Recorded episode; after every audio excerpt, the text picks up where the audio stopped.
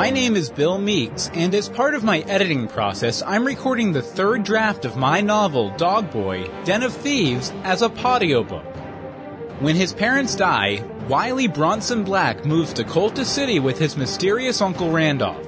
When he discovers a trunk of secrets left by his father, he unlocks a new identity. As Dog Boy, he's armed with wee glimmers, throwing knives, and a mission to protect his new city from Andrus and his Guild of Thieves. Dog Boy, Den of Thieves by Bill Meeks. Episode 2, Chapter 2, Venture Beneath the Skies. Bronson lugged a cooler down the front steps of the house. It only had some sandwiches, sodas, and ice, but Bronson wasn't that strong, so it took some effort. He put the cooler down behind the car as his parents came out the front door. Duncan came back to unlock the trunk. What's this dent back here? Dent? Mom said. What dent? It was fine yesterday. Duncan pulled a tuft of fur from the foam trunk liner. There's our culprit. The stupid cat from last night. Looks like it'll be an easy fix anyway. You never know, Mom said. It could have been the Huff's cat from down the street. I hear she's in a romantic mood. Bronson lifted up the cooler and set it in the back. He let out a loud grunt. Did you ever think about lifting, buddy? Maybe the Tillman kid would back off if you bulked up a little. I think he's fine just the way he is, Mom said. He doesn't need to be some tough guy. I forgot my comics, Bronson said. Can I run back inside real quick? If you hurry, Duncan said. Bronson ran up to his room. He flipped through the uneven stack of comics on his desk. Action Club, Battery Man, Bayou Wraith, and a lot of Spider-Man. He decided on some reprints of Amazing Spider-Man 30 to 33, the Master Planner Saga. An old villain comes back under a new name and stays in the shadows until he enacts his master plan. It was his favorite comic book story for the moment, although that title was always up for grabs. He rolled the issues up and bolted back down the stairs. His parents were already in the car. He opened the door, jumped in, then slammed it shut. Let's move this thing. Hey now, Duncan said. She may not be a hot rod, but I think she'll do just fine for today's venture beneath the skies. The engine turned over. A shot of electricity traveled up through the spark plug, then licked out at the blue wire. The shot traveled down the wire through the engine block until it reached the timer, which clicked on. The display flashed. 2959, 2958, 2957. The car turned at the end of the block. Bronson unfastened his seatbelt and laid on the floor of the back seat. He kicked his legs in the air. Mom did a crossword in the passenger seat. She looked at the countryside out the window when her eyes needed some rest. Duncan tapped the steering wheel in time to the song on the radio. The car struggled up a steep hill. They crested the hill and started down the other side. Four, three, two, the timer's display shut off. Electricity jumped through the green and red wires. The clay around the brake line exploded with a small pop. Duncan noticed the sound. We'd better check that out, he thought. He pushed his foot down on the brake pedal. The brakes clicked, then the pedal sunk to the floor. The car picked up speed down the hill. Bronson saw the landscape moving by faster outside the window. Duncan tried pulling the emergency brake. No luck. He looked down at the bottom of the hill and realized the car was heading for the woods. He figured steering towards the trees was his best chance to stop the car without flipping it. He looked in the rearview mirror.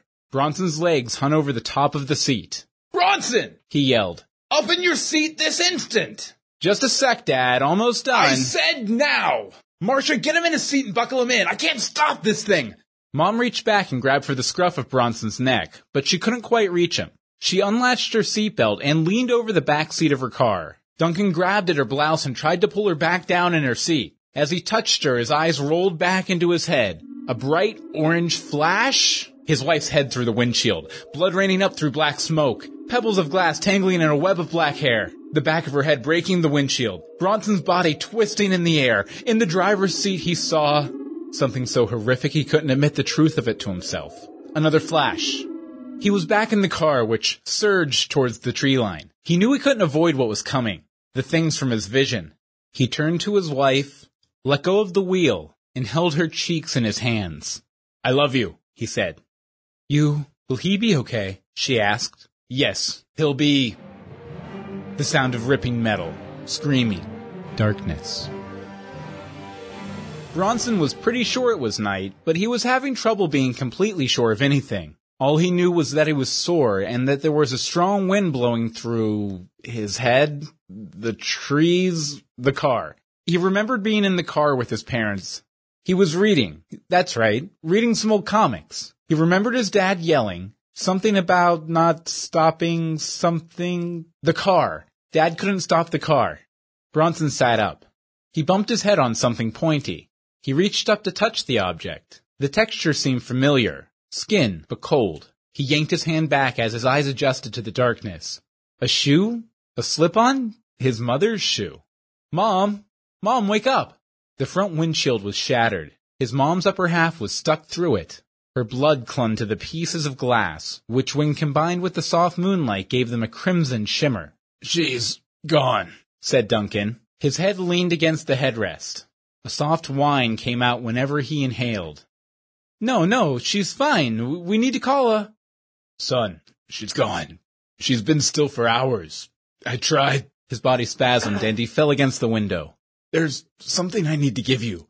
My wallet. Back right pocket. Hurry. No, no, I can go get help, Bronson said. I can help you, Dad. Now, Bronson. He leaned over the seat. His dad was pinned to it by the steering column. A dark stain seeped through his shirt. Bronson reached into Duncan's back pocket and pulled out his wallet. He opened it and saw his school picture staring back at him from a thin plastic sleeve. He remembered the day a few months before when they took it. There, there's a key behind your picture, Duncan said. Take it out. Bronson did as he was told. Now, take my hand. Quickly. Quickly. Bronson took his father's hand and squeezed it. He felt a warmth coming from it as it started to glow. An orange aura glittered in the air around their hands and he felt energy crackle through his bones. The aura expanded until he couldn't see anything but orange. Then he saw a room, their attic, him, in the corner pulling a sheet off some boxes, his dad's magic trunk, another flash. The orange light faded and he was back in the car. Blood trickled down Duncan's lips. That, what you saw, that is your legacy. Use it. You'll need it soon. There are people. I. Duncan's head fell forward. His grip relaxed. Bronson dropped his dad's hand and fell back onto the back seat. He clutched the key tight against his chest. He decided to play a game with himself. He'd close his eyes for ten seconds and see if he'd wake up.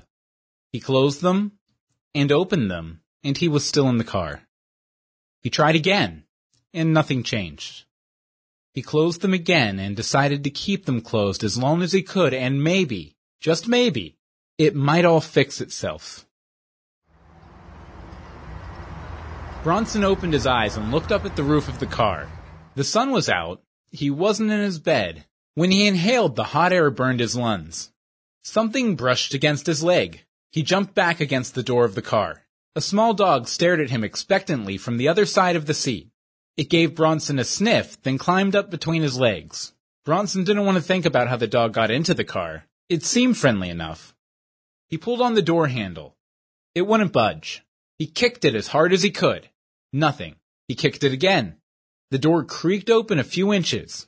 He pushed it open the rest of the way and climbed out of the car. Nothing but trees. Bronson picked a direction and started walking. When he took a step, the dog barked at him. It ran ahead of him, then turned around and barked at him again. Maybe the dog was trying to lead him somewhere. He held out his hand so the dog could sniff him. The dog nudged his shoes with his nose. It ran along the path, looking back every few seconds to make sure Bronson was still following. They walked along for a while.